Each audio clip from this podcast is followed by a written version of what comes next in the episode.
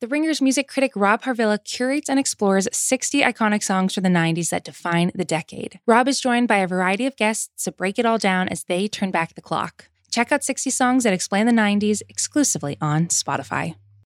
Reboot your credit card with Apple Card, the only credit card designed for iPhone. It gives you up to 3% daily cash back on every purchase. It's real cash that never expires or loses value. Apply for Apple Card in the Wallet app on iPhone. Apple Card issued by Goldman Sachs Bank USA, Salt Lake City branch, subject to credit approval. Daily cash is available via Apple Cash Card issued by Green Dot Bank, member FDIC, or as a statement credit. Terms and more at applecard.com. This episode is brought to you by Jiffy Lube. Cars can be a big investment, so it's important to take care of them. I once got a car that I started out with 25,000 miles on. I got it to over 200,000 miles because I took care of it. You know how you take care of a car? You take care of the maintenance, the oil, the brakes, all that stuff. And if you don't, you can have a car just completely fall apart. When your car needs maintenance, head to Jiffy Lube. They provide automotive excellence at speed.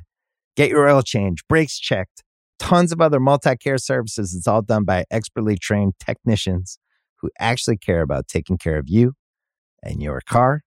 Jiffy Lube, car more.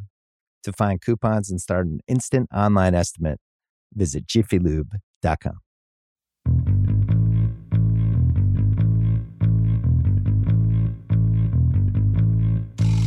Hello and welcome back to the Prestige TV podcast feed. I'm Joanna Robinson. Joining me here to talk about Better Call Saul.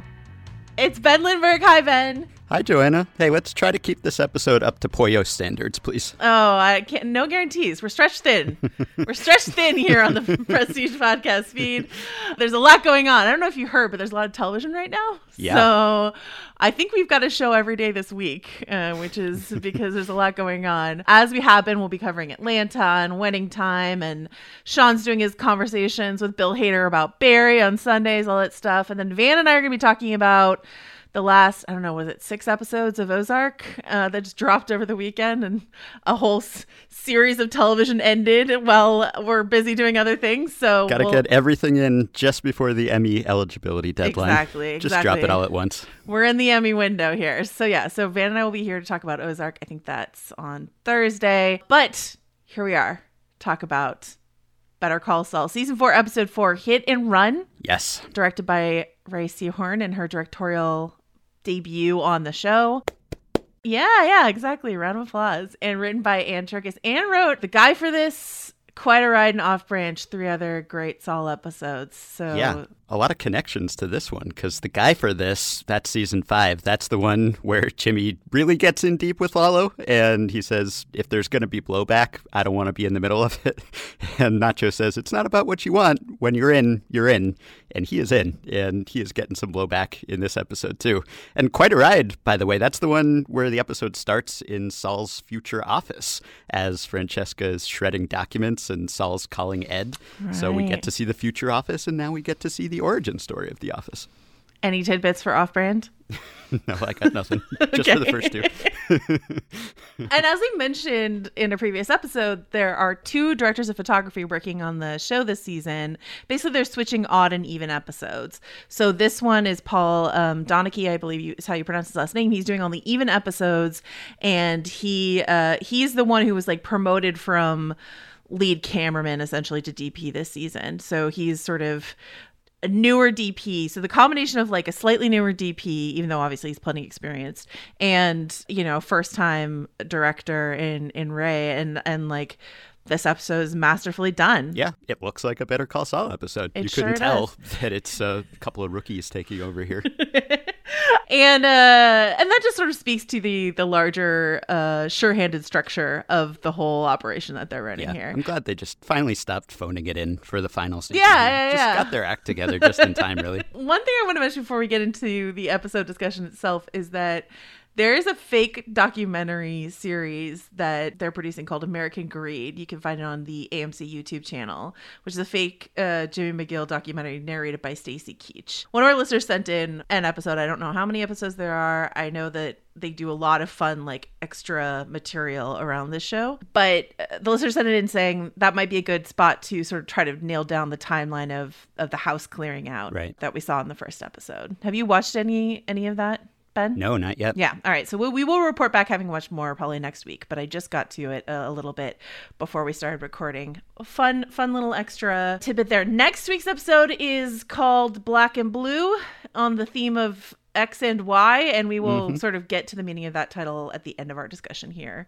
this week. But I, I want to open Ben by asking you like something that you know listening to Chris and Andy talk about this episode on the watch you know last week obviously was a very cartel heavy episode with a little bit of uh Kim and Jimmy and then this week is the opposite a mirror of that uh little cartel a lot of Kim and Jimmy.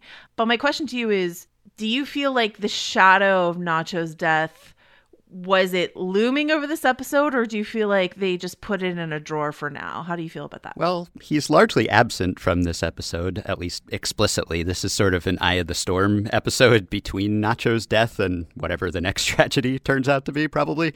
So it's more setup than payoff. There, there's some payoff. I guess in some series, people might call this filler, right? Which I feel like that term is often overapplied. It's like character development equals filler in many minds. But Yeah.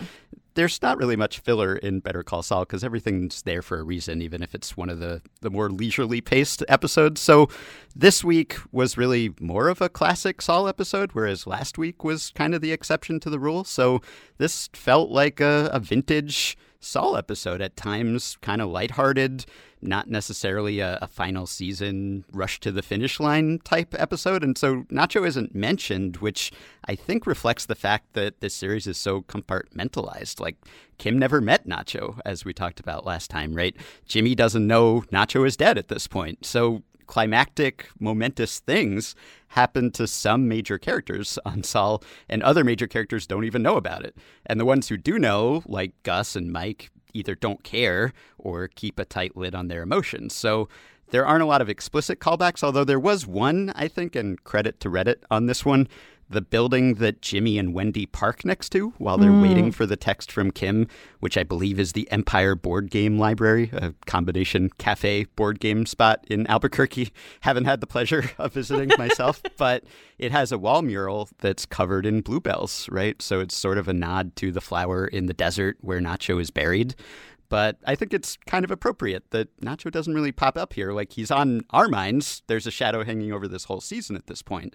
But it does sort of speak to how disconnected he was at times from other storylines on this series. I a little bit disagree in that I think that the Gus opener and then closer. Gus we know has always been meticulously careful and maybe maybe he was he was this tense and this wound up uh, just as soon as he knew Lalo was still alive. Like maybe that's when this started. But it feels like the degree of tension around Gus and his meticulous routine of I come home and then I go to my secret fortress, which is actually in another home.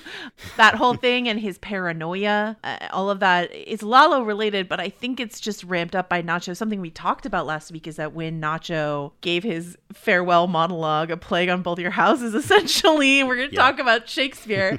But like when he did that, Gus seemed legitimately rattled in a way that we don't often see him rattled. So I kind of, Right. I felt like I could kind of feel that in the Gus stuff we got in this episode, even if it was minor, you know? There are a lot of little moments, not just with Gus, but with Kim, with Jimmy, where we just see the strain that they're maybe not completely cracking under, but bending under a little. So I do want to mention a few of those when we get to them a little later. But Yeah. I love the opener of this episode because, in classic Saul fashion, you have no idea what you're watching or Right. how this is going to tie into anything. and then, of course, it does come full circle. And I would love to know more about this happy couple living in Gus's property here. Like, what do you think the Zillow listing looks like for this place? Like, lovely neighborhood, perfect for long bike rides, great homeowners association. I was going to say. Gotta mention the HOA. detail, Yeah, right? yeah. Attached mansion. I Secret mean, bunker. Yeah, I don't I'm know. living in a, a New York apartment with a seven month old at this point, and space is at a premium. So, So you would go work for Gus? yeah, I, I might be interested. okay. We've seen this house that that Gus is in before, twelve thirteen Jefferson Street, makes an appearance in Breaking Bad. So uh, this isn't the first time that we've seen it. Something that I did think was interesting in these Gus bookend moments is that you know Gus is so certain that Lalo's alive. We know that Lalo's alive. And Mike was like, maybe he's dead though. Everyone thinks he's mm-hmm. dead. Maybe he's dead. And I just thought it was interesting to see Mike be wrong about something like that. Yeah. You know? Gus saw the look in Hector's eyes and he knows. But I love that just like Lalo in his compound, Gus has his secret escape route, right? And credit to Rhea Seehorn in her TV directorial debut for that long shot where she follows Gus to his second home and there's no cut right from when he leaves one house to get to the other which sort of emphasizes that there's really no separation between the two Gusses. There's the public front and there's what's actually going on there but they're joined. They're joined by this little tunnel. They're joined by this shot with no cut so I thought that was a nice touch. Your binary theory, your two faces theory. Speaking of like the shadow of Nacho, I wanted to shout out this email we got from our listener, uh, Nathan. You can always email us. Kim Wexler lives at gmail.com. But Nathan wrote in and he says, It's possible that one of the many ways we'll, we'll quote unquote never watch Breaking Bad the same way again is to deepen our perspective of character motivations. Maybe every time Gus sees Jesse Pinkman in Breaking Bad, he sees Nacho. Unpredictable. Jesse doesn't fear him as much as everyone else does. He's a problem dog. And I think we've been talking a lot about the way in which maybe Mike sees some of Nacho and Jesse, but I don't think we really touched on maybe how Gus might see another Nacho in Jesse. What do you what do you think? Yeah, I'm really looking forward actually to rewatching Breaking Bad. And I'm not normally a rewatcher just Mm-hmm. because there's so much new stuff to watch always, true. which you can find out about on the Prestige TV podcast. But I am actually looking forward to diving back into Breaking Bad because it's been a while and because I feel like it'll look different now. Obviously, the series itself is not changing, it's just going to be what we're bringing to it. So whether it's explicit tie in, something that happens on the rest of the season that completely colors the way that we look at the series, or it's just the backstory we know. It's just what we intuit. I wonder what Saul is thinking about in this moment. I wonder what Mike is thinking about this moment. I wonder if he's remembering that moment with Kim or with Jimmy, right? So I am looking forward to just seeing what I bring to it just as a viewer who's seen both series when I dive back in. So I think Nathan's right. I really love how we're going to be thinking about. I mean, like we're constantly thinking about what Breaking Bad can tell us about Saul, right? Like like what we know about Saul in Breaking Bad and what that can tell us about the trajectory these characters are on. But I love the the possibility of the vice versa. Speaking of which, it's time for a little musical break.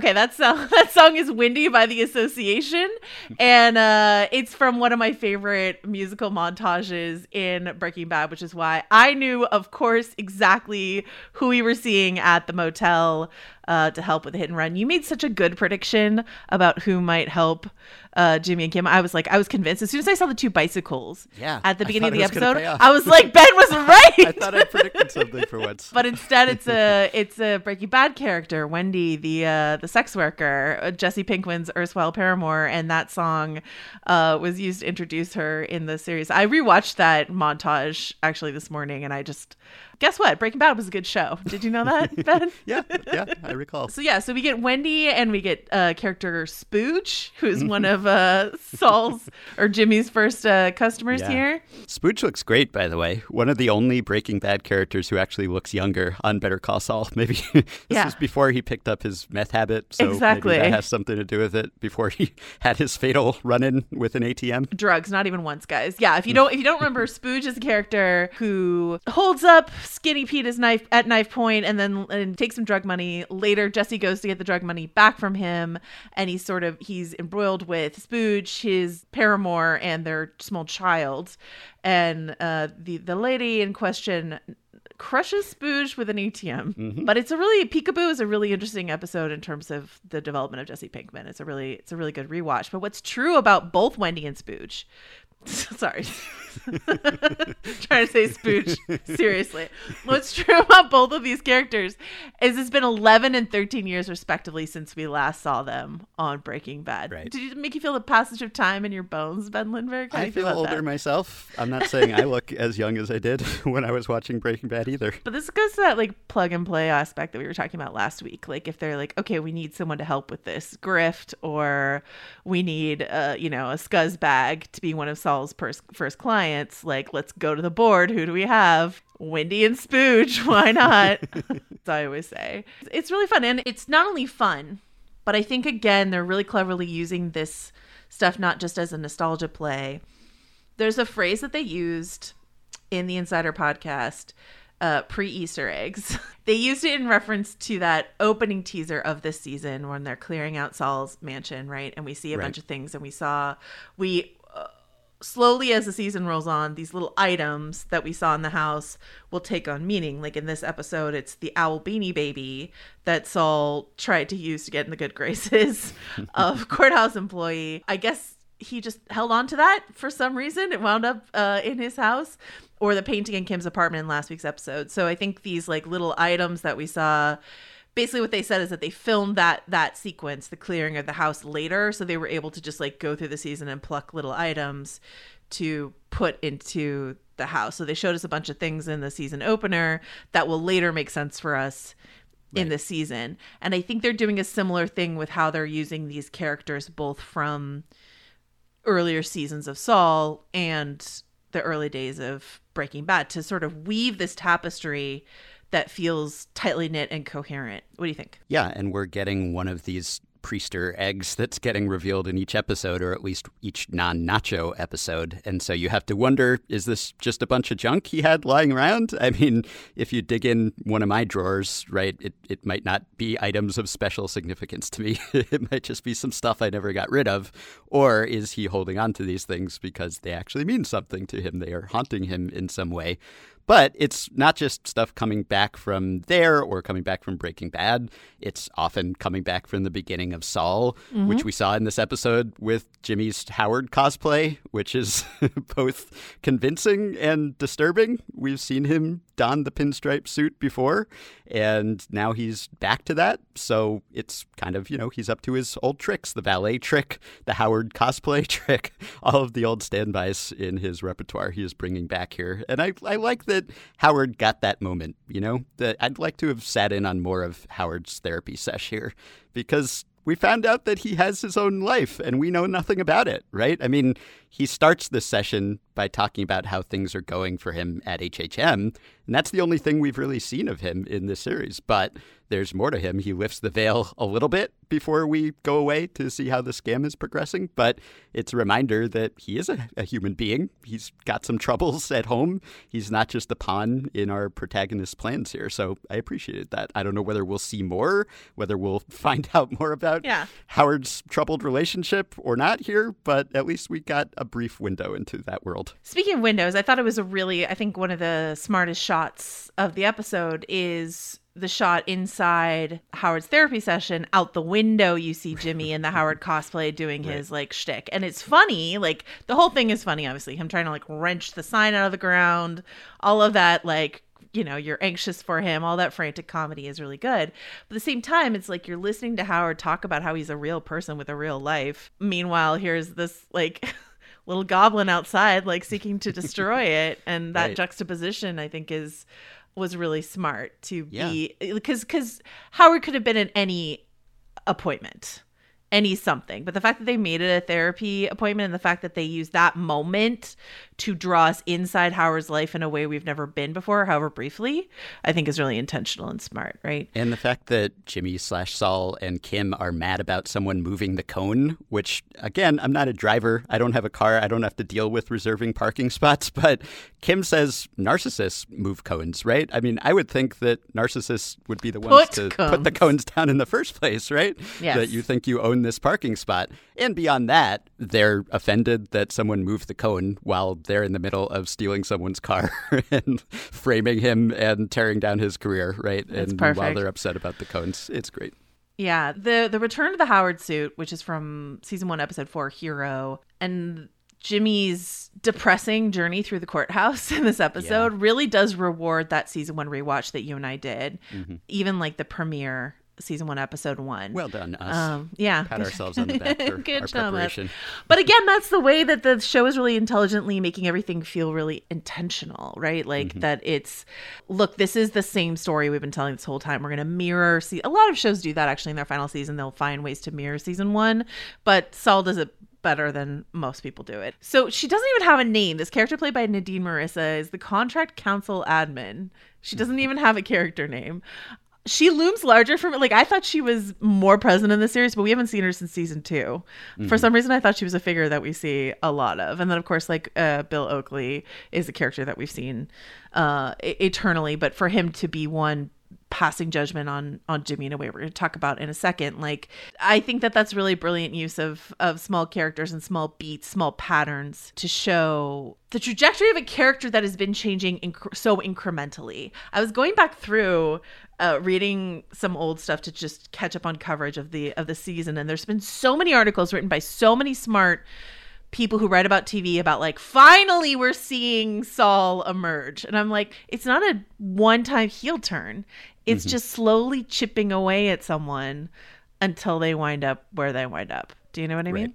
Yeah, and this episode, I, I think it marks uh, an important point in that turn in a few ways, but that scene in the courthouse is kind of heartbreaking. I mean, not that Jimmy has ever been really a respected figure around there. I mean, Bill, the deputy DA, he says, I liked you better when you were just a regular bottom feeder. So it's not like anyone was putting Jimmy on a pedestal at any point, but they tolerated him. They may have had some affection for him. They at least accepted his beanie baby bribes, right? And now he's sitting alone at the lunch table, and his only company is the crooks who are calling him. And it's sad, right? Because he's always someone who has wanted to be liked and to be respected. And he never got that from his brother, which is sort of what made him break bad or break Saul in the first place. And mm-hmm. so now it's coming home to roost, right? And now he is Saul walking through the courthouse, not Jimmy. it feels like it happens so slowly yet so, yet so quickly at the same time. I was rewatching Lantern, which is the episode where Chuck dies. I was rewatching it last week because uh, Nacho's dad was in it, and I told you I was rewatching all the Nacho dad scenes. But in that episode, and I'm glad I'm glad I just like happened to rewatch it, and you'll remember this because I think you did a full rewatch. Is that that's the episode where to try to move things along in the Sandpiper case, Jimmy has to set himself up to be the bad guy. So he sets it up where these like senior citizens who he has been, yes, manipulating, but also enjoys being really popular with. Mm-hmm. He sets it something up where he is overheard on a mic so that they hear him exaggerating his villainy so that they will turn on him because he needs them to turn on him to rally around this other person to make the case go forward. But the point is, he needs to set himself up as the bad guy. And he hates doing it because he actually loved being loved by these senior citizens. And we see Jimmy pull all these grifts. Uh, he's definitely a grifter, but also like when he's in a grift where he's just charming people and they love him, that is like that's his happiest place of existence, you know? Yeah, and in this episode, on the outside, he's basically Saul now. On the inside, he might not quite be there yet, but we're seeing everyone turn their backs on him, and everyone from his Jimmy life, even Mrs. Nguyen from the nail salon, she's kicked him out because of his clientele. He's now fulfilled what Betsy Kettleman said in season one about him being the kind of lawyer guilty people would hire. And only a certain class of criminals, not even white collar criminals like the Kettlemans, not that they ever acknowledge that they're criminals, but now he has this new class of criminal who wants his services because, you know, he has the reputation for being the guy who got Lalo off. And when Spooge asks him if he's Salamanca's guy, he says, Yeah, that's me. So he is fully embracing his Amigo del Cartel brand here.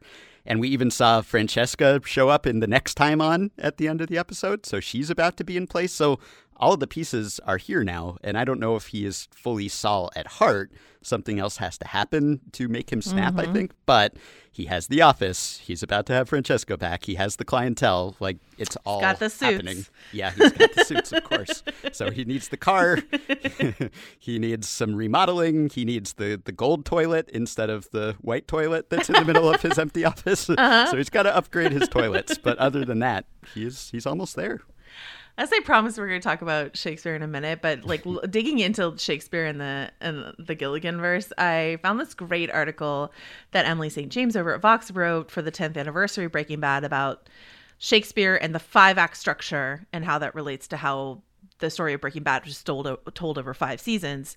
How that story was told. Really good read that I recommend. Um, I talk about it a little bit throughout this episode, but that idea of the five act structure, I was sort of looking at how that mapped over to Breaking Bad and thinking how could we map it over to Better Call Saul and the point being is like something will happen right in the middle, not towards the end, but right in the middle. That is the turning point, the like past the point of no return sort of spot. And I think that has to be Chuck's suicide, which is the end of season three, right in the middle of this story that we're telling here. I mean, unsurprising. It's not like they've pretended like that wasn't a huge moment, but I don't know that we've really grokked what exactly that snuffed out in Jimmy or what how exactly that bound Kim and Jimmy together is something I was thinking about. I was thinking about that tequila bottle, which is something that they got in season two, but they didn't drink until Chuck died at the end of season three, is when they opened mm. the bottle. And that's a moment I feel like Kim knowing that Chuck is gone and that's a wound that's never going to heal in Jimmy is something that I think just bound her to him forever. I don't know. Do you, what do you think about that? Yeah, I mean, that closed the book on the possibility that Jimmy could ever earn Chuck's respect and avoid becoming Saul. So it was an important turning point Yeah. in that respect. And also, I think, in the sense that he then buried the emotion that came Yeah. out of that and any guilt that he felt. And that was an important moment for Howard, too. He might be in that therapy session in part because of the part that he thinks he played in Chuck's death. So it was definitely a, a turning point for multiple characters and something that I think brought Jimmy and Kim closer together. It was kind of a, a point of no return, right? I, I mean, it may have been apparent to all of us that Chuck had made up his mind, probably in childhood, about his brother but Jimmy was still holding out some hope that he might one day be something better in Chuck's eyes. And it turned out that that wasn't possible. And Chuck snuffed out that possibility when he snuffed out his life. And it's all just free fall fallout from there. You know what I mean? Like Chuck dies, and Yeah. then we're just like in a downhill run to where we find Saul at the beginning of Breaking Bad. There's this other phrase that Emily used in that piece to describe the genius of what like Gilligan and Gould do. Uh, this idea of something being unexpected yet also completely inevitable, and this is what she uses to refer to that thing that you and I have talked about a couple times, the way that Gilligan and Gould, et cetera, will write their characters into corners just for the joy of writing them back out again. That kind of TV writing can be the worst kind of TV writing in, uh, in in more inept hands, right? Like I think of, and forgive me for invoking the show when we're talking about Better Call Saul, but I think about Glee, and one of the things that drove me crazy about Glee I often think about Saul too. Glad we're on the same page there. One of the things that drove me out of my mind about that show is that there was just huge character inconsistencies. There's no character consistency uh, episode to episode. There are a million other bad TV shows I could have pulled up as an example, but this drove me absolutely out of my mind when watching Glee. The characters just did whatever they needed to do that week to serve the plot, and who they were inherently didn't matter. And I think the reason that Gilligan and Gould, et cetera, can get away with what they do is not just that like in this really clever seeding back in season one elements into here but also whatever is happening is rooted in this character of jimmy mcgill Mm-hmm. whatever he does or doesn't do whatever decision he makes and the same with kim it's all psychologically rooted to stuff like Jimmy's compulsive need to be liked. And so when he walks around the courthouse and nobody likes him anymore, he's like, "Well, fine. I'll go where I'm liked and where I'm liked is by these criminals." They you know, and then and then we see him working the line outside the nail salon and just haven't a ball. He's like, "Oh, you two Yeah. oh, I love your leathers. You two together. Okay, you know." Like that's Right. where he's he just wants to be wanted and needed and and loved and liked, which we all do, but Jimmy has a real hole in him that needs to to be filled. You know what I mean? Right. And and Kim says, "Sorry, you had a hard day," and he's like, "No, I had a great day," which is very similar to uh, when we saw a recent scene with uh, them eating Jimmy and Kim, and he says to her, "It was a hard day," and, and she says, "No, it was it was great. It was the best day of my career." So, I think they both have something going on inside that maybe is a little different. Maybe they don't even fully understand each other and what the other wants. What mm. constitutes a, a good day for Kim or for mm. Jimmy is something that maybe they don't even recognize in each other, even if it's sort of similar for both of them. Oh, that's so interesting. This episode is brought to you by Verizon. Here's the headline If you're with Verizon or just joining Verizon, everyone can get their best phone deals. You can even get an iPhone 15 on them with any iPhone trade in, any model, any condition, guaranteed with unlimited ultimate. Visit Verizon.com to shop. $829.99, 128 gigabyte only, device payment or full retail purchase with new or upgraded smartphone line on unlimited ultimate plan. Minimum $90 per month with auto pay, plus taxes and fees for 36 months required. Less $830 trade in or promo credit applied over 36 months. Promo credit ends if eligibility requirements are no longer met. 0% APR, trade in terms apply. This episode is brought to you by Jiffy Lube. Cars can be a big investment, so it's important to take care of them. I once got a car that I started out with 25,000 miles on. I got it to over 200,000 miles because I took care of it. You know how you take care of a car? You take care of the maintenance, the oil, the brakes, all that stuff. And if you don't, you can have a car just completely fall apart. When your car needs maintenance, head to Jiffy Lube. They provide automotive excellence at speed. Get your oil change, brakes checked, tons of other multi care services. It's all done by expertly trained technicians who actually care about taking care of you and your car. Jiffy Lube, car more. To find coupons and start an instant online estimate, visit jiffylube.com. This episode is brought to you by 7 Eleven. Cold, slurpy drinks and a hot summer day are a match made in heaven, and your favorite refreshment just got even better. Let's talk about 7 Eleven's $1 small slurpy drink with seven rewards. It's the classic frozen fizzy treat you can't get anywhere else. I'm a blue raspberry guy. Just know that about me. Know that I'm about me going forward. Anytime there's a drink like this, I'm in on the blue raspberry. If you're feeling thirsty, feeling thirsty right now, how about going to visit a 7 Eleven valid through 1 725? 7 Eleven has the right to end this promotion early, plus tax. Participating U.S. stores see app for full terms. All rights reserved. All right, now we're gonna get to the point of why I went down the Shakespeare rabbit hole in the first place, which is Mike and Kim's first scene together. Big moment for for the show. We've been talking about Chris and Andy. Have been talking about anyone who studies the show has been talking about the binary between the Mike show and the Jimmy show, and this at last meeting of these two characters feels like a, a real bridge in a way that we haven't seen you know the the personal side of jimmy's life even beyond her lalo encounters last season is like meeting a really important key figure on this other side of his life and that feels like it feels like it's finally one show uh, in a way with this moment Yeah, and I love how it was introduced, and credit to Seehorn again. But when you first see Mike just out of focus in the corner of the frame, sitting at the counter mm-hmm. behind Kim, and then in the next shot, you just see a part of his shoulder before the camera pans to the right. So it's like he's been lurking at the corner of the frame of Kim's life all along, right? Not just because his guys are literally tailing her these days, but also because through his relationship with Jimmy and their entanglement, he's been having an impact on her, whether she knows it or not, whether she knows him. I mean, she knows him from being a, a parking lot attendant. That's all she knows. And they've come a long way, both of them, since their HHM parking lot attendant days. And I, I wonder whether Mike ever wishes he were still checking parking validation. it's just like In that booth. when he's shooting Werner in the desert or he's uh, ready to snipe Nacho or, or anyone near Nacho, is he thinking, I wish I were still sitting in my comfy little parking lot attendant's box? i could be playing hungry hungry hippos right now with my granddaughter yeah it right. it's interesting because again, that's another season one connective tissue moment, right? Like you're you're the parking lot attendant. I was, right? I, I used to Mm-hmm. Yeah. be. That's not who I am anymore.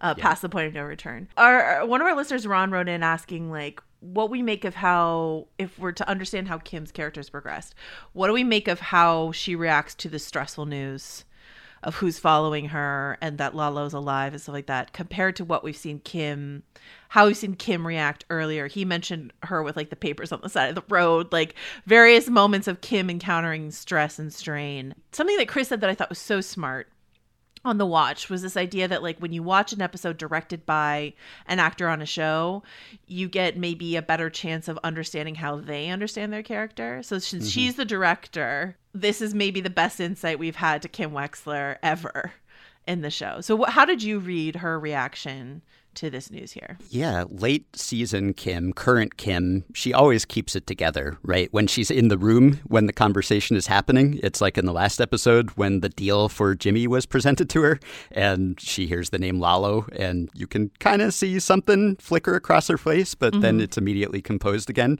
She has her lawyer face back on.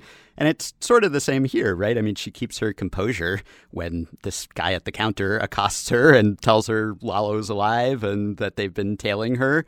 And then after Mike leaves, then she starts shaking, right? And she's almost in shock. And we see some of that stress come out. And we're getting these glimpses of emotion from almost every character. This is what we alluded to earlier in the episode. And we see it with Kim here when she's shaking in that scene later in the episode at the end when she's sitting with her head down in the car at the end of the episode before Jimmy knocks on the window and then she's sort of startled. And something my wife noticed the foot tapping she does when she's sitting with Cliff mm. Waiting mm-hmm. for Jimmy to drive up. That's an echo of the first shot of season five, episode seven, when Kim and Jimmy are about to get married and they're talking about how now they're going to be honest with each other at all times. The first thing you see in that scene is Kim's foot tapping. Her face is composed, but that's just the little tell. It's her tell. something is coming out it. here, right? And and we're seeing that with everyone. We saw it with Jimmy letting Lalo's name slip out to the prosecutors. We saw it with Gus breaking the glass, and then in this episode being nervous about a plumber who's driving him, right? So he's seeing Lalo everywhere too, and of course we know he's wearing a bulletproof vest and an ankle gun. So even if characters aren't necessarily saying or vocalizing their nerves, I mean Kim does say to, to Jimmy, Do you ever feel like you're being followed? But it's pretty restrained, and yet these little things come out, these little mannerisms, one word here or there, a foot tap, whatever it is, a breaking glass. We can kind of sense the strain that everyone's under as we head to the end stages here. And everyone in the audience is under that strain too. I mean, we're probably all tapping our foot or doing something similar in our own homes. That's really smart. I love I love that rundown. The the I would add when Jimmy and Wendy are waiting to you know play their scene out, and Kim's texting him, and it feels like he's having a moment there where he's like. Is this a bridge too far? Like, should Yeah. I do this? Which is consistent with what we've been seeing with Jimmy of like Kim's maybe the one plowing ahead and he's the one feeling uncertain. But in this episode, we see her also feeling uncertain. The mm-hmm. I want to ask you about the ponytail shot. Like we mm. were we were just talking about this the other day about you. What okay? So what have, what have you heard from the creative team behind the show about like what Kim's ponytail, her Right, perfectly yeah. curled ponytail means? I'm pretty sure I, I read a quote that that was a, a conscious choice that th- the tightness of the ponytail or how orderly or disheveled it was would reflect Kim's mental state. So if it's very tightly pulled back, that reflects just her kind of keeping her composure at all times and keeping up appearances and being very tightly under controlled. Whereas occasionally you'll see she lets her hair down, maybe when things are getting out of hand a little bit, or whether she's indulging her vice, right? And getting in on some grift. So maybe we're seeing something along those lines here as well. Well, what's interesting is so like the ponytail is tight uh, in the in the sequence with Cliff, but what we're seeing is as she's adjusting her hair, the camera's on the ponytail as it's bouncing around as she's sort of shift, shifting her chair around to make sure that they are angled properly where they need to be to see the car. But also, I think again speaks to that like nerviness, the foot, the foot tapping, the checking the phone, all that stuff. Um, but I love like as an artistic choice, I love the ponytail shot in that episode in that sequence. I thought it was so good. All right, so the thing that that Mike says to Kim Uh, he says, which no matter before I understood it to be a Shakespeare illusion, I still thought it was a monumental line.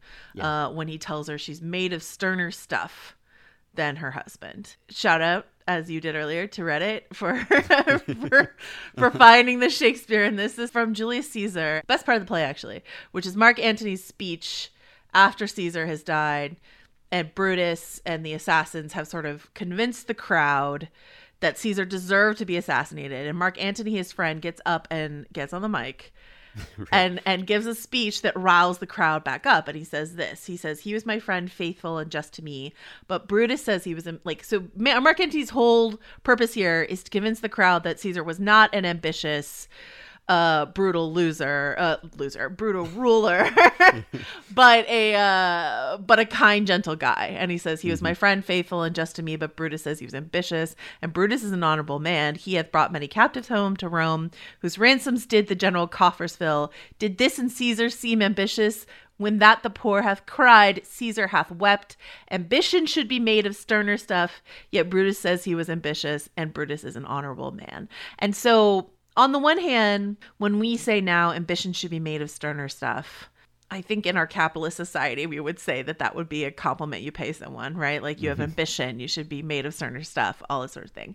Antony is using it here as an insult, uh, uh, like it, claiming that that Brutus is made of ambition and sterner stuff, and oh, poor gentle Caesar, he didn't deserve to be stabbed. He's not, you know, and he's lying. He's using propaganda here, but I think that this idea, when Mike is saying it, he's meaning it as a compliment.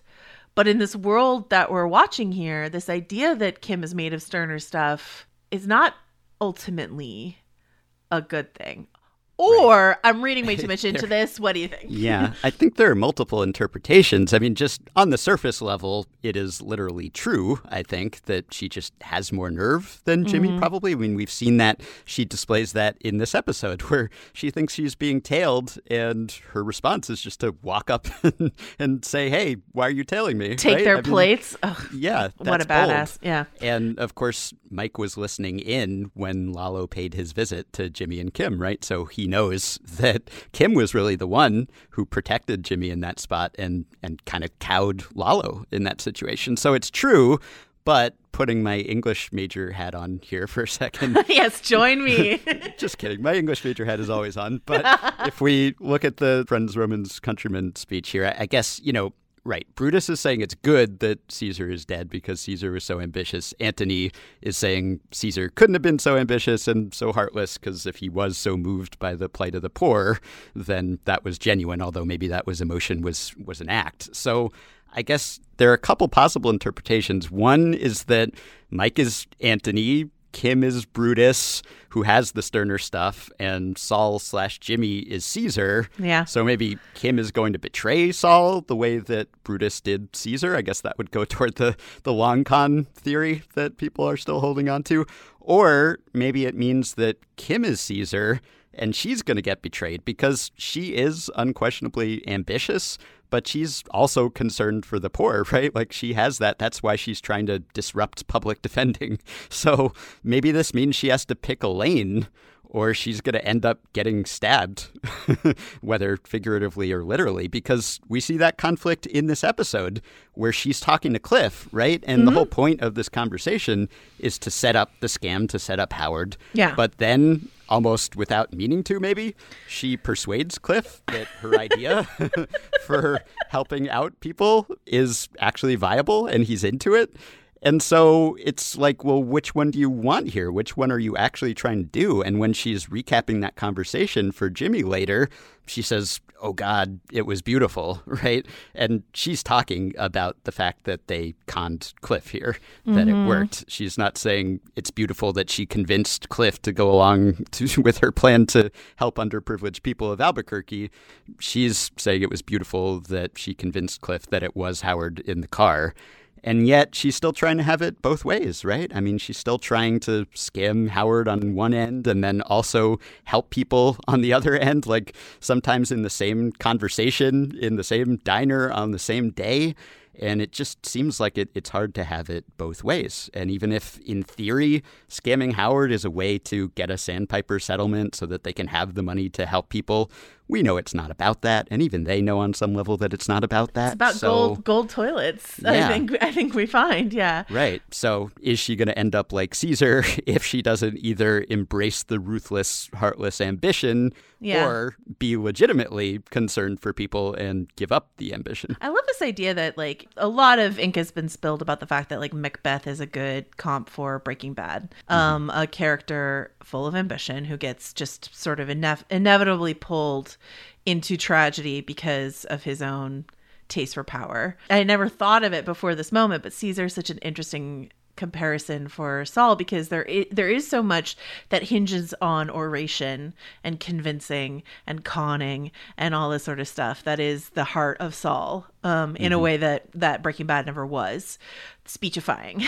um, so I, I just I think I'll be thinking about it. And I'm sure that they're not sitting there with like a one to one character to character comp in their writers room, but I you know it's not it, it's not an accident that this line is here. I also always have my English major hat on, and I'm so happy to be doing this with you because Sean Fennessy just rolls his eyes whenever I was like, let's talk about the Shakespeare of it all. So thanks Well, for joining there's me. a, a lot of illusions here. They're juggling Days of Wine and Roses in the writer's room. They're juggling Shakespeare. We're giving our listeners a lot of homework here. But I love that Saul, like, this is not obviously as pulse pounding an episode as the last one, Mm-hmm. but it really is a, a payoff of sorts. It is a kind of climax just to see Kim and Mike sit quietly in this restaurant for a minute. Like, how many series are there where it's like, oh, they finally met? That is like a big thing that you're wondering if that will ever happen in the last episode. It's not will they kill each other or will they run away with each other. It's just will their paths ever cross? Will they ever have a conversation? And then they do, and it feels really consequential and weighty for these characters just to encounter each other and just to have a conversation that's built on sort of a, a mutual respect. so I appreciate that about this series. Last time I felt that way was Thrones, because like Yeah, because right. specifically Thrones was such like a far flung story, Mm-hmm. right? So you have characters in different continents, and you're like, will these two characters ever share screen time? And even though Kim and Mike were tooling around Albuquerque, a much smaller strip patch of land, it still does feel so as hugely significant as someone like sailing over from Essos yeah, to like this is not you the know Seven someone. Kingdoms. yeah. This is Albuquerque. Yeah. and, and there's not even that big a cast, right? It's not even that Yeah. big an ensemble in the series compared to Thrones, and yet they have managed to keep them apart to this point. We got a couple of listener emails before we get to sort of our wrap up here, which is uh, listener Shruti wrote in, is there any, like, basically she's asking, is there anything to be gleaned from the fact that, like, Kim has seemed to set up shop in the El Camino? And El Camino is the name of, like, Jesse Pinkman's sort of happily ever after movie, spoilers for El Camino, happily ever after movie uh, that he gets. Like, is this an indication that Kim Wexler's to make it? Because she's in the El Camino restaurant. Um, I mean, I love a email I love address stretch. Is, is Kim Wexler lives. We're aspirational people around here. Yeah. I'd love to. It, it would be pretty to think so. so sure, let's go with that. Shruti's email was titled Kim Wexler Thrives. I love that. Not just lives, but thrives. Our listener Max wrote in with the theory that Kim kills Lalo, this like Sterner stuff uh, thing. Again, this is a show that is so about incremental moments that it feels it feels like we don't have enough runway to for me to get Kim to murder, though like murder can happen if your back's against the wall in like any sort of circumstance, I'm sure. And mm-hmm. there certainly could be a? Storyline where one episode of Breaking Bad, right? So- Right. Yeah. So if Kim does kill Lalo, let's say, and then does she need to be disappeared so that the Salamancas do not exact Yeah. revenge on her? Assuming they realize he's alive at some point before he dies. Yes. Right. Well, Hector knows he's alive, right? But like, true.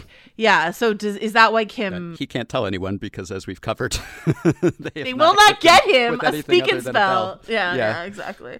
yeah. So um that's an idea. I also saw a theory that like Kim's gonna go work for Lalo. Like what's interesting about Kim at this point is that any of those things feel possible. Any of like Kim breaking back good Mhm. because she's nervous or Kim breaking all the way bad both feel equally possible to me in this rich character that they've created here and again it'll it'll be that like sort of surprising but inevitable feeling of like it's not going to feel out of character whatever it is you know Yeah, the conversation about whether they're wicked. She says, You think we're wicked? What? No, it's just a turn of phrase, he responds. And I think both of those outcomes are in play, at least Yeah. for her, potentially, at this point. Was I the only one who thought she was being followed by NoHo Hank for a second. Ah, hundred percent. I was like, Barry's back, baby. I thought we were getting a crossover episode here. I got really excited. I a hundred percent was like, "Is it NoHo Hank in the car?" One last thing before sort of my roundup that I've decided we're gonna do this week and maybe every week uh, is the Office origin story. You know, I get a little irritated. Well, this is when you and I are gonna have another one of our solo Star Wars stories conversations.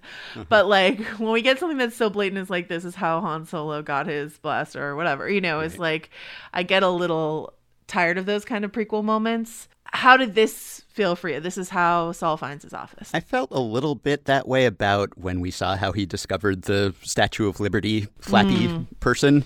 I didn't necessarily need to know where that came from. Mm-hmm. But in this case, I mean, we had to see, or, or it seemed likely that we would see where he got the office. We know Kim proposed the idea, the concept for the office. And I kind of liked the way it was introduced because he says it's temporary till I find something better, which seems like such a sad line because we know he doesn't find anything better, right? Like this is as good as it gets for Saul. But that actually gave me hope because maybe Saul is temporary, right? Maybe Saul is just a, a way station on Jimmy's life, and maybe Jimmy can find something better in his post Breaking Bad life as Gene Takovic or as himself again before the end of the season. So that's the way I hopefully interpreted it. Uh, We know he's gonna There's always a Cinnabon to consider. yeah, right. We know he's going to get the golden toilet, so maybe things will look up in other ways. But yeah, I, I didn't mind seeing how it all came together. It obviously looks a lot different from the last time we saw it or the next time we saw it. But I appreciated, you know, it's uh, conveniently located close to the courthouse, so it might smell bad, but it's all about location. It's ex- it's exactly what Kim asked for. So, all right, this is this is something I'm calling theory corner roundup. It's not all theory based, but it's sort of like forward looking stuff, right? So, one thing that that Reddit, rightly so, has latched onto is this idea of Clifford Main's drug addict son. Mm-hmm. My favorite theory for two minutes before it was disproven was that Clifford Main's drug addicted son might be Skinny Pete, um, who plays the piano beautifully, and we don't know his last name or his parents, etc. Uh, but the actor who plays Skinny Pete has tweeted out, "Please stop acting, asking me. I tried." He's like, po- "It's really it broke my heart." He's like, "This is the photo I sent them to prove that I could look like healthy and younger."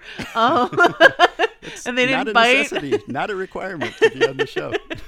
but yeah, it doesn't work, right? Because there are some biographical details we get for Skinny Pete that would seem to contradict the Clifford Main dad theory. What do we know about Skinny Pete? I think Skinny Pete, uh, credit to the Breaking Bad wiki here, said his dad was a contractor at some Mm, point. that's right. That's right. And I think he also says his name is actually Pete or Peter, and Cliff says his son's name is Gregory here. So I don't think it works. I love the idea of like I like the idea. yeah. Gregory Peter Main. Anyway, Right. do you think, other than the fact that obviously this positions Cliff to be in a place to be extra sensitive to any of Howard's activities, unforgiving perhaps of Mm-hmm. Howard's fabricated drug addiction, uh, Mm-hmm. do you think there's any going to be any kind of payoff to Cliff's son? Probably not. Yeah, I would guess No, probably I not. yeah, it kind of raises your antenna a little bit that he mentioned that, but it could just be a justification for why this scam works so well on him, right? Okay, as you mentioned, we saw Fr- we see Francesca in the mm-hmm. preview for next week. There seems to be like let's just do like a quick Francesca check-in. The last time we saw her, so she was a receptionist for Kim and Jimmy in their office that they briefly shared together, right? And she loved Kim Yeah. and tolerated mm-hmm. Jimmy. uh, when we meet her at the beginning of Breaking Bad, like when Saul is leaving his office, he's like talking about her booty and like it's Yes. it's like pretty skeevy actually. Yep. And in general, Francesca seems like down for all the criminal activity that's happening around her. So like I don't need to spend a ton of time wondering how Francesca got where she got, but like those are two dots that are in need of some major connection for me. Yeah. What are you thinking about that? Yeah, and it could just be working with Saul for a while, right? Again, there are a few years between where Yeah. we are and where Breaking Bad begins. So if you're Saul's assistant for a few years, I imagine that that could rub off on you in some unpleasant ways. Literally. Anyway, yeah. So um so yeah, so Francesca, the the assistant in Saul's office in Breaking Bad is going to come back to do something next week. What about Mike at this point, given that he thinks Kim is made of sterner stuff? Mm-hmm. What could possibly put Mike as someone who's doing work for Saul sometimes? Man, that is a question. I would love to know the answer to that question. There's a lot of time here that could transpire. A lot of things could happen. I assume we will get some sort of answer to this by the end of the season, I would think. So, whether it's maybe Jimmy slash Saul earning Mike's respect on some level because of how he handles Kim, maybe he hmm. protects Kim in some way, maybe just Mike wants to get out of the game or extricate himself somewhat while still being able to provide for his family, right? I mean, at some point, maybe he wants to stop like executing his friends. so maybe he feels like working for Saul as an investigator is a, a little low stakes work on the side. But you wouldn't think at this point that he would be inclined to do that. I mean, there is like a fondness of sorts between them. They go back a ways at this point, and Saul has helped him out in the past, right? Mm-hmm. When Mike was under investigation for murder by those cops from Philly, and Saul helps him get out of that and get the notebook. So there's a relationship here. So I imagine that we will get some answers to this. Right now, it doesn't seem like Mike is going to say, "Yeah, I want to work for Saul." Like he's in pretty deep with Gus at this Yeah. So I don't know. This is one of the enduring questions here. This is one of my big questions about the rest of the season. Another dot needing connection. All right. This is not skepticism. We've already said I completely trust these writers. They're going to connect these dots. Yes. I'm just I'm mm-hmm. just curious about it. Okay. Where's Lalo? We haven't seen him since I miss Tony Dalton so much. We haven't seen him since episode 1. Where in the world is Lalo Salamanca? Yeah, exactly right. I'm going to tell you about my Rockabella story off air. So, um, there's this illuminating quote from, that Peter Gould gave to Entertainment Weekly about the proof that Lalo might be looking for. Uh, and this ties into we see the super lab, uh, Gus's super lab again in the preview for next week. Peter Gould said, if fans watched the beginning of last season carefully, Lalo was making a bunch of phone calls and trying to understand what it is Werner Ziegler was building for Gustavo Fring.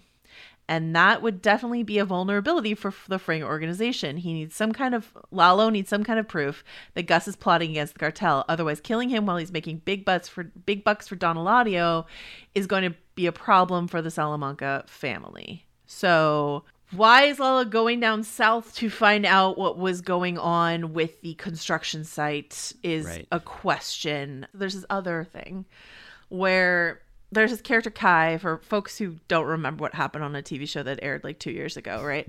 there's this character Kai who was working on building the super lab, working for Werner, and it helps betray Werner to Mike, right? And then when Mike is sending all the lab guys away to to drive off to, to points unknown and then fly back from whence they came, uh, Kai's like, it had to be done. Werner was soft, and we know that Mike was really distressed to have to kill Werner. So Mike Right. punches him, Punches him. to the Mhm. ground. And I guess in the commentary for that episode, uh, the writer said uh, Mike made a mistake here, and it will come back to haunt him. And so Kai might be a character who would have reason to be angry at Mike, be vulnerable to give up information, perhaps. He Mm-hmm. seems like such a minor character to hinge something Yeah. like this on, but I don't know. Do you have any thoughts or a lot feelings of about events Kai? this season have hinged on minor characters, True, so true. I wouldn't put it past them. Yeah, it, it is curious. Like I guess Lalo could have headed south initially, and then somehow he gets wind of what happened to Nacho, and he turns around and comes right back. Like maybe that is just putting us off the trail a little bit, Right. Because he's put everyone in the series off his trail, which I like. I like that we're just as in the dark about Lalo's whereabouts Yeah. and motivations as everyone in the series. You know, I think it would sap some of the suspense if we knew, if we were getting Lalo scenes, or we could see him plotting or creeping across the border or whatever it is. Like, we don't know. He could turn up next week. He could turn up three episodes down the line. He could be sitting in someone's apartment when they come home. We have no idea. It's like the the, the Jaws theme is playing. Like I'm seeing Lalo everywhere, right? I was rewatching some of those episodes when Lalo was po- poking around the construction site, the alleged like chicken chiller uh, that Gus is building here, and something that he says to Bolsa in in one of those episodes is Bolsa's like the thing you have to understand with Gustavo Fring is that it's not personal, it's business. It's business no matter what.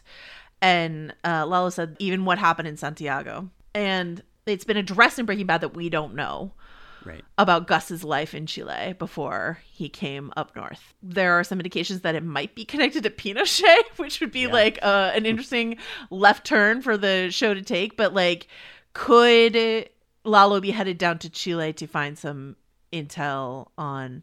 I mean, I don't know how that would be. I mean. Peter Gould told us what it was about, and I'm like, but what if it's about Pinochet? But um, but Well, you know, he's driving in the right direction. He's going south, so- you know? Yeah, but it's like Eladio says to Gus after killing Max. The only reason you're still alive is because I know who you are, and we still don't know who he is. Not really. Like there's so much we don't know about Gus. Even the nature of his relationship with Max, which is sort of implied, suggested that maybe it was a romantic relationship, but that hasn't been confirmed. I don't think it's going to be confirmed because Gus is such a cipher, Yeah. and he's he's gone to such lengths to wipe away his history and even part of his present to the point that he has set up a fake family in his second home next Who, door. who among us has not done that at one point or another in our life? Ben Lindbergh. Yeah, right. I mean, uh, I would if I could, if I had the space. But I think that is kind of emblematic. I mean, he has really just wiped away his origin story. He doesn't want anyone to know. Evidently, the Salamancas or some of the Salamancas do know, and maybe that is why they work with him or why they're afraid of him. Was he some sort of enforcer? Is he a torturer? Yeah. Who knows what he is, right? I mean, he's capable of anything. So I kind of like that there's a mysterious element to who he is and where he came from.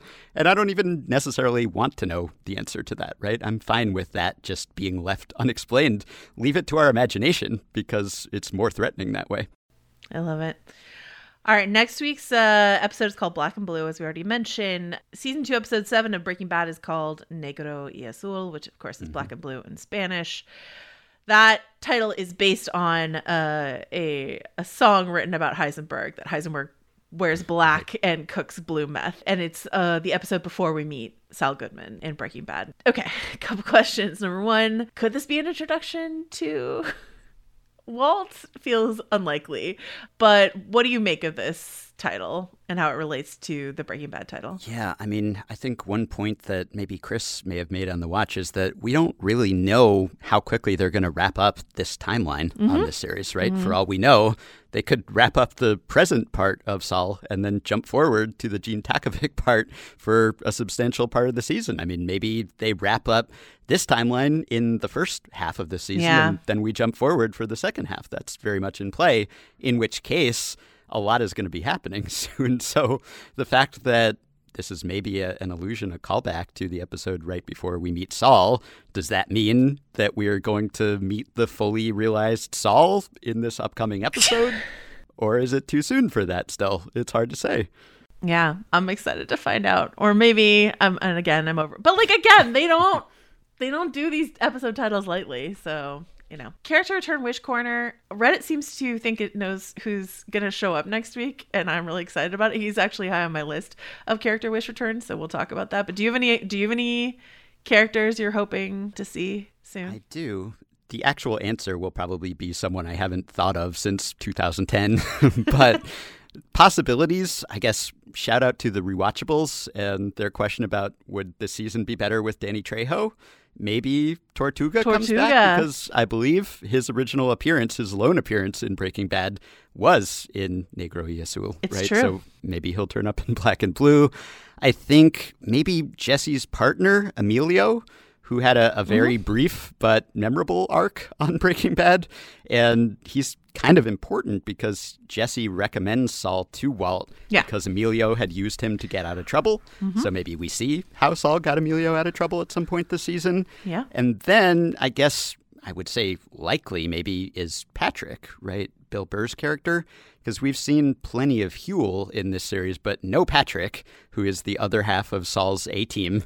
And apparently he was supposed to appear in season five at some point, but he had a scheduling conflict. So Mm. he seems like a safe bet to pop up at some point if he's not too busy being Migs Mayfeld or whatever else he's up to these days. So I would be sort of surprised if we don't see Patrick at some point. Showing up on reservation dogs. Bill Burr is Yeah. busy, man. Mhm. The person that Reddit seems to have identified in the reflection of a cabinet, classic Reddit moment, honestly, uh, is good old Gale Boetticher, chemist for Gustavo Fring. Uh, And so if we're if we're back in the super lab next week for some reason, it might be we we get some Gale. Gale is one of my favorite Breaking Bad characters, so I would love. And and Gale's been in Saul, right? He Yeah. showed up with, with the wags. Yeah, yeah, but, like- hair, but briefly. But like to spend more time with him and Yes. uh, like he could be like a substantial part of the end game here because the question i had like after nacho dies is how interesting is the cartel story to me with as we've said the power structure is going to be the same as it was before but the thing is that kim is now drawn into and kim is our kim is our other variable and now she now mike's following her or now like Fring is aware of her or lalo is aware of her like all of that sort of stuff but yeah Well, there's proving and there's knowing. I don't know if that line actually applies here. I just wanted to say it at some point. Say it again. All right, fine. um, all right. So Gale, I look forward to learning more about it's coffee, right? That Gale has learned how to expertly make. Um, so get your pour overs ready. Gale might be coming back again next week, and uh, until we can uh, find out what is black and what is blue, hmm Ben, where can folks find you? On Twitter, at Ben Lindbergh, writing at The Ringer. I'll be reviewing the new Star Trek series later this It's week. It's so good. It is good. Oh, I know you'll be podcasting about Star Trek this week elsewhere as well. So maybe we can talk about Star Trek at some point. trial But by content, some Star Trek. Let's Trek. all uh, just try to stay up to Poyo standards in our own life, however we want to manifest that. it's, it's hard to do. It's lofty standards, but I try to hold myself to them. All right, you'll be hearing me talk about Moon Knight and Doctor Strange and all kinds of stuff around around the Ringerverse. Uh, please do email us, Kim Wexler lives and or thrives at gmail.com. We appreciate your emails. Uh, this episode was produced by the great Christopher Sutton, and we'll see you next week. Anda caliente el cartel, al respeto le faltaron. Hablan de un tal Heisenberg que ahora controla el mercado. This episode is brought to you by State Farm. You might say all kinds of stuff when things go wrong, but these are the words you really need to remember. Like a good neighbor, State Farm is there. They've got options to fit your unique insurance needs, meaning you can talk to your agent to choose the coverage you need, have coverage options to protect the things you value most. File a claim right on the State Farm mobile app and even reach a real person when you need to talk to someone. Like a good neighbor, State Farm is there.